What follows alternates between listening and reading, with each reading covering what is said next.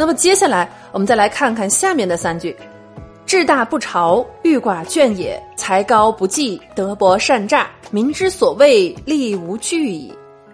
这三句原文的意思是呀，志向大的人不会入朝为官，欲望少的会留恋民间，才能突出的人不受拘束，品德低下的人善于欺诈，百姓不敢做的事，官吏不会害怕。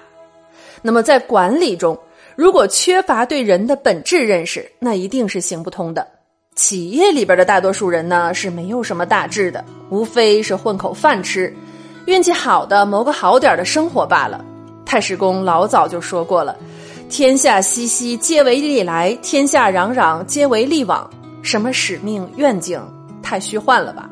并且那些东西最多只是对创始人而言是真实的，甚至更糟，连一些创始人也不相信那些使命和愿景。古往今来，能有几人真的是因为听见冥冥之中的使命召唤而决心前行的？绝大多数无非是形势所迫，趋利避害罢了。所以呢，不要指望别人是因为你的事业或者目标有多么宏大而加入的，更多的还是从实际出发，看看怎么激励更好。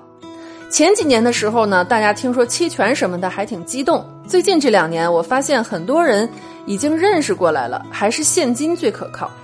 不过，既然是能凑一块做事情，那肯定是有所图的。否则收拾收拾回家就得了，还能得个清静自在。因为呀，众生相是千变万化的，所以呢，管理一定要区别对待，讲究不同的方式和方法。比如说，才能捉住的人有他们的特殊之处，不能用一刀切的标准对待他们，否则很难调动起他们的积极性。而有一些不务实只务虚的，就更要注意了。这些人啊，是越早清除越好。否则他们会带坏整个组织，那样的话就不是你管理人，而是被人管理了。我们来看看汉高祖刘邦这个情商超级高的大皇帝是怎么管理下属的。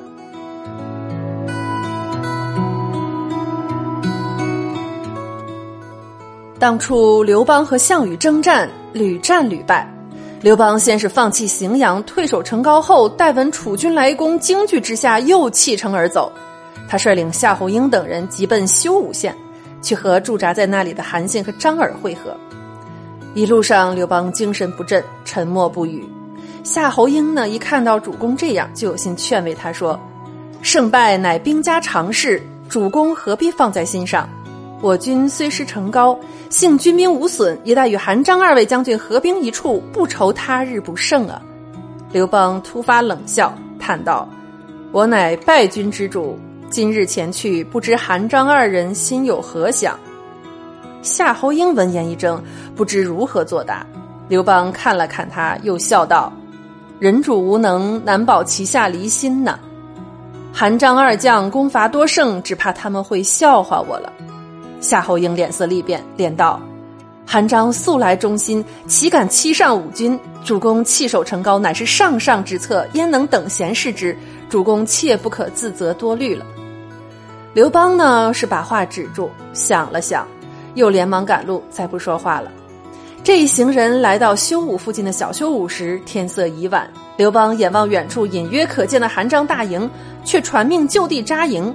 夏侯婴心有疑惑，怯生生的开口说：“主公一路劳顿，正该在韩张大营好好歇息，主公何不与之相见呢？”刘邦脸色一沉，不耐烦道：“我已传下军令，难道你没有听见吗？”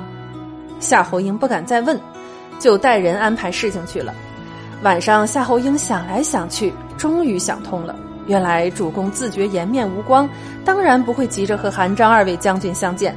主公在此歇息，应当是在想如何震慑韩张二人之法。主公是担心他们二人难以驾驭呀。次日清晨，刘邦起得很早，他带着夏侯婴直奔韩张军营而来。守营的哨兵不认识刘邦，盘问之下，刘邦谎称自己为汉王使者，骗过哨兵入的大帐。韩信身边的人呢，有人认得刘邦，一见都慌忙施礼。刘邦摆手止住，却不准他们叫醒韩信，自己径直走入韩信的卧室。韩信这个时候呀，是仍然在睡大觉。刘邦呢，轻轻的拿走了他的将印和兵符，出了帐门，便令军吏召集众将。一待刘邦点将完毕，韩信和张耳才闻讯赶至，伏地请罪不止。刘邦下士二人目光逼视，口中却故意含笑说：“尔等统兵御将，战功卓著，只是治军稍有差池，我也不会重责你们。不过尔等放心大睡，将印兵符有失都不觉得，万一敌人来攻，岂不凶险之至？倘有刺客进来，尔等又哪有活命呢？”韩信、张耳连连承诺，脸色灰败。夏侯婴在旁亲见，此刻才领悟出刘邦的真意。刘邦搞这样一个突然袭击，不仅提高了自己的威严，更为控制他们找到了口实。所以说，跟开国皇帝学习管理，那一定是最有效的案例教学了。